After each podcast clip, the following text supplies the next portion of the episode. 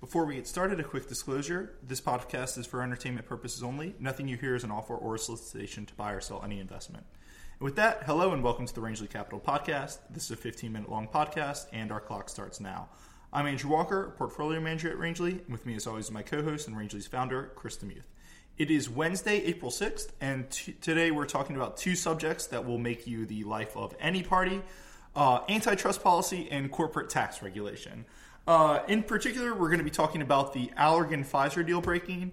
Then we're going to go to the DOJ blocking the Baker Hughes Halliburton merger. That was on antitrust grounds. And finally, we're going to wrap it up by talking about how one man's decision to move could destroy the entire New Jersey tax budget. So, Chris, why don't we start with Allergan Pfizer breaking? This deal broke Monday afternoon, or it broke officially this morning, but it was dead Monday afternoon around 5 p.m. when the Treasury came out with new tax regulations on inversions. We mentioned the deal on our March 9th podcast. Pfizer knows how to make things happen, and it turns out, no, they don't know how to make things happen. We thought the odds of a deal going through were very high. The Treasury had said they had limited recourse to stop the deal or change inversion law any further. The market was pricing the odds of the deal going through at less than 50%. We were kind of thinking roughly 90%.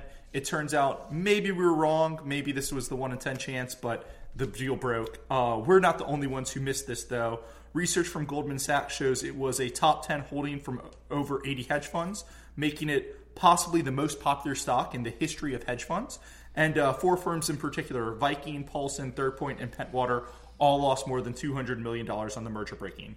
So there's all the background. Chris, why don't you take it from here? Why is the deal breaking? What's going on? Well, I should say my mother is a doctor, and when I've asked her in fictional TV shows about ORs, what's the most unrealistic thing, she always says that when the line goes flat, they kind of do 2 or 3 chest compressions and kind of throw a bag over the person's head, usually in time for the next commercial. Well, this line has been flat now for a few days. Yeah. They threw the bag over this morning. So now this one, as of this morning, it was officially dead. But the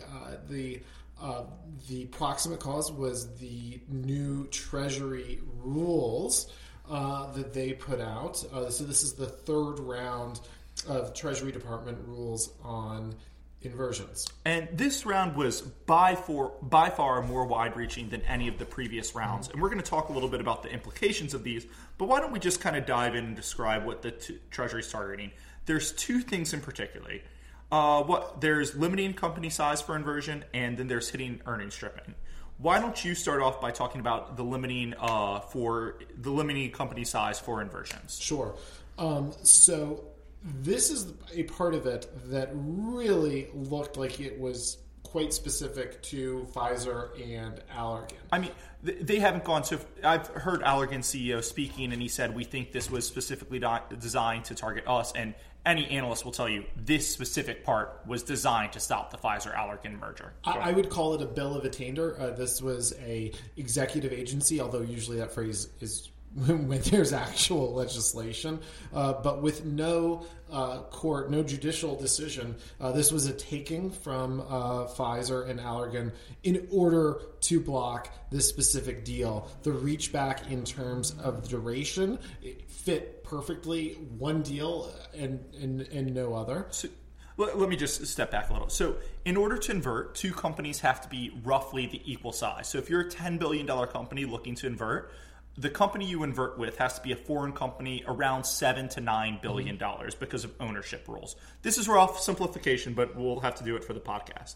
This rule says, hey, if you're a $7 or $8 billion company and you got that way by merging with other companies, any mergers you've done in the past 3 years are excluded. And this is retroactive. So over the last 3 years, if you were obeying the law and the rules, you didn't know until Jack Lew imagined this idea. So you could be a $7 billion company, but for inversion purposes, you're a $2 billion company, and there's only one company this targets. That's Allergan, who's done a bunch of mergers to get to their size today. And they could have used the ticker symbol. They could have used the street address, but they decided to use the time period that fit this one company. Yep.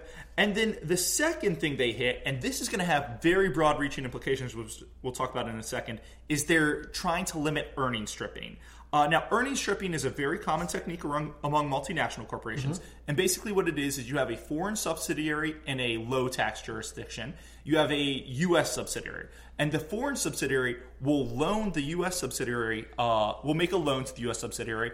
And that interest expense will reduce the U.S. subsidiary's profits to zero. So they won't pay U.S. taxes, moves all the profits to, call it Ireland or somewhere with low taxes. And then they'll pay the lower tax rate there. And that way they've paid low taxes. The Treasury made rules here that will treat basically any intra-company loan like that as equity. So all the taxes will be paid in the U.S. This one's going to really impact a lot of companies. And why don't you start by talking about that? It's a huge tax increase. Mm-hmm. It was done with no legislation. They just are changing the plain meaning of words to fit something that they wish was the case. Mm-hmm. So a lot of multinational companies have already come out against this, saying it puts U.S. jobs at risk. Look, when a multinational company chooses to invest in the U.S. versus elsewhere, you look at after-tax return dollars. If taxes on the U.S. base goes higher, after-tax return dollars are lower, so you might want to invest elsewhere. And it can have huge impacts. I don't know their exact tax situations, but IBM, Google, Microsoft, just about any big multinational you think of, uses this in some form to keep mm-hmm. their tax rates down. The last thing I'll mention is in the 1980s, the U.S. tried to do something similar, and that attempt actually went up in smoke eventually. Because they didn't have the authority. A lot of tax planning, a lot of tax schemes is predicated upon people not using their own interests to avoid the taxes. Mm-hmm. One of the cases that there was a senator from Maine, where I spend much of my time, who had a big new tax on yachts that he thought was going to be really a really great way to do it. And there was none built in Maine for a year, yeah. And he rescinded his own tax increase because they all just moved to Holland because that's something that's particularly easy to move across an ocean. Great point, and at the end, we're going to be talking about David Tepper leaving New Jersey, so keep that in mind. I'm just going to hit up on some other points real quick that I don't think we have the time to because we want to go to Baker Hughes Halliburton. Where do we think there is opportunity here? First, in a big break like this, normally you'd think the target's going to get paid a big break fee. In this case, Pfizer negotiated wisely. They only owe Allergan $150 million in merger expenses. That might seem like $150 million, huge number, but if the deal had broken normally, it would have been over $3 mm-hmm. billion. These are huge companies, $150 million is a rounding error. It's actually less than they would have paid the $200 million plus they would have paid bankers and advisors if the deal goes through. Pfizer, they're probably going to be looking for another inversion, someone who fits the new candidates. They might break up at the end of the year and split into two businesses. It'll be interesting to see. Allergan's trading around 240. Best-in-class management team, very strong brands, very good organic growth. Trades at about 15x PE. We like it. We think it's cheap. We think it's interesting.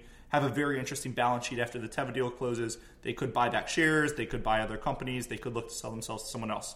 Anything you want to add there? No, I would just say, this is something we'll mention in disclosure. We own this. Mm-hmm. Most of which we own, we've bought since the deal broke. Yep. And think that it's interesting. Great. Now, why don't we turn to Baker Hughes Halliburton? And this is an area where you are much more in touch with it than me, as you are many things. So why don't you take us through Baker Hughes Halliburton?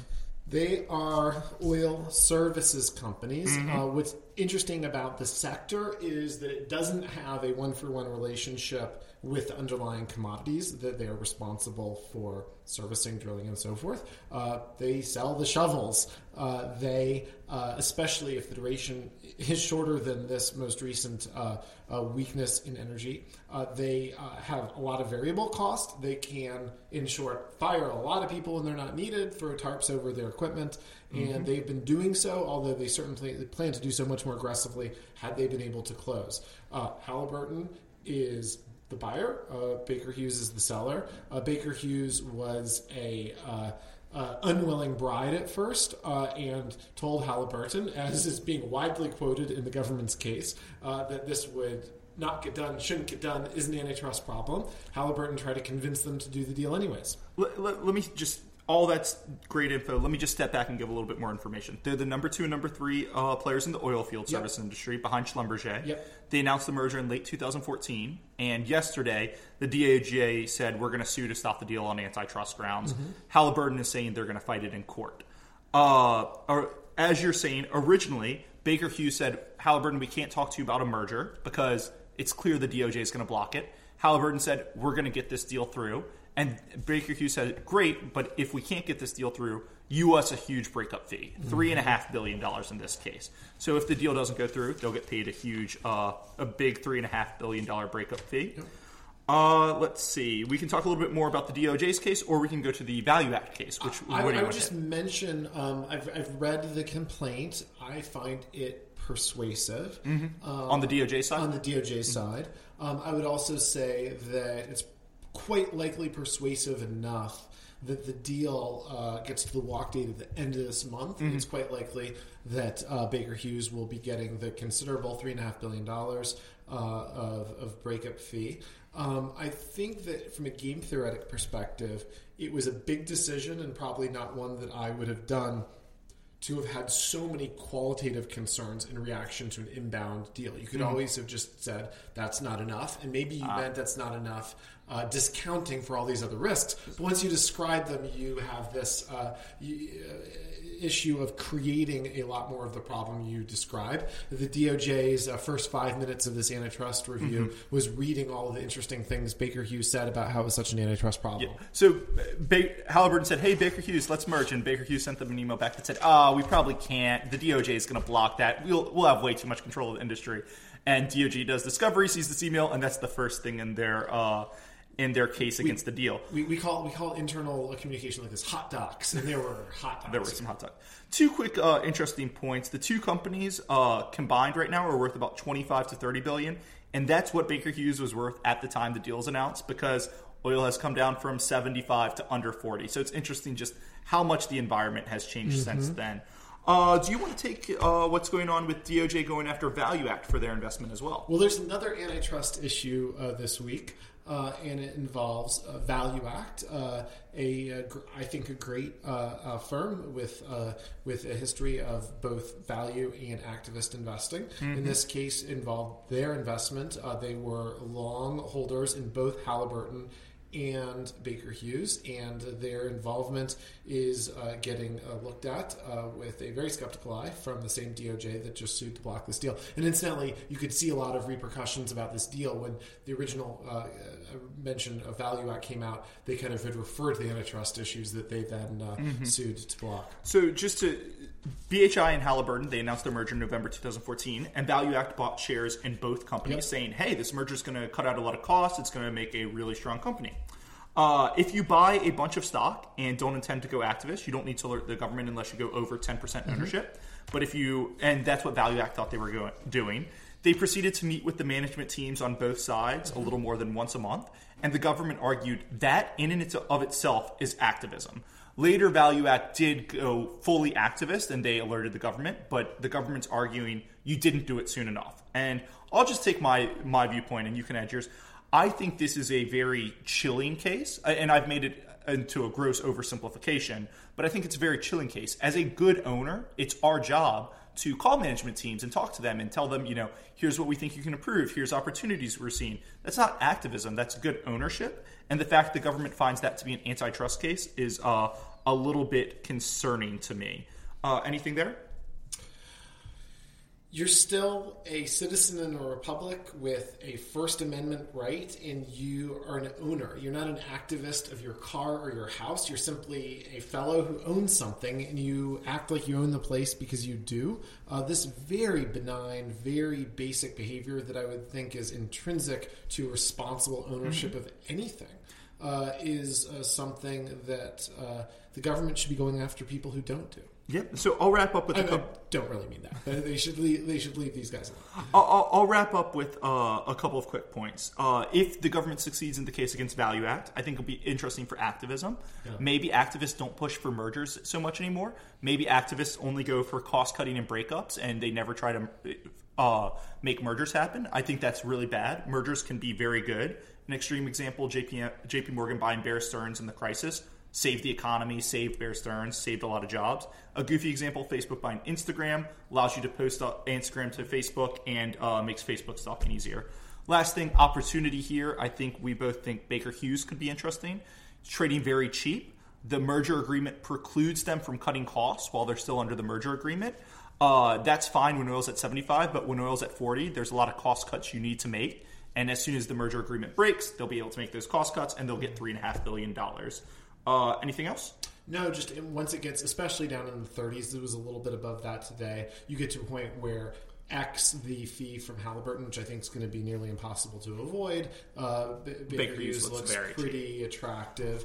And that a lot of government enforcement is kind of political incumbents protecting economic incumbents, and activists are people who are going after those incumbents, and they get a lot of flack. Okay, so we're going to go to David Tepper in New Jersey real quick, but before we get there, just a quick request. If you like this podcast, please be sure to follow us on iTunes, SoundCloud, or Stitcher. If you already follow us, please be sure to rate us. It means a lot to us and encourages us to keep taping these podcasts. So, Chris, we've only got about a minute and a half left for David Tepper moving. Why don't you take it? David Tepper lives in New Jersey, has a nice place in New York, too, but mostly Jersey. Works in Jersey, and appears to be preparing to move to Florida. Yep, so David Tepper is moving to tax-friendly Miami, and New Jersey actually had to come out and say, our budget is facing an unusually high degree of income tax risk, and it's purely because David Tepper is moving. Just some stats. New Jersey residents bear the nation's third highest tax burden, and state legislators actually repeatedly have passed a bill that will increase tax burden on millionaires. The governor has repealed it, but they repeatedly have passed it. New Jersey gets 40% of their revenue from personal income tax, and less than 1% contribute a third of that 40%, less than 1% of people. So obviously the headline of David Tepper moving is funny, but I think it shows an underlying thing, which we were talking about in Pfizer Allergan. If you have the means to move and people keep raising taxes on you, you're going to move, and all of a sudden they have no taxes, and you're kind of out. Totally separate from the philosophy on taxes. If your job is to collect revenue, collecting revenue on the margin from the most easily moved individuals or corporations is a mighty flawed strategy. Yeah. So telling people, hey, you've got a lot of money and we're going to take as much of it as you want. And all what are you going to do about it, David Tepper? What are you going to do?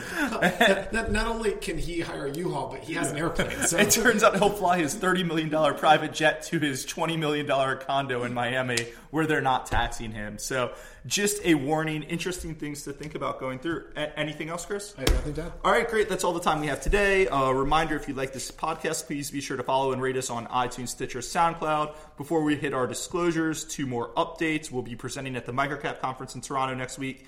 If you will be there, please come say hello. Our podcast has an email address. If you have any feedback, email us at podcast@rangeleycapital.com. Chris and I will both get it, and we will be happy to chat with you on there. All right, disclosures. Chris, I'm long Allergan, and I'm short a bit of Pfizer. Not really a view. It was a hedge against Allergan during the deal that I haven't covered yet. I think you're long Allergan. Anything else? Allergan Common, Allergan Prefs, and a little bit of brand spanking new Baker Hughes Incorporated. Great. All right, that's all our disclosures. Thanks again for listening, and we will talk to you soon.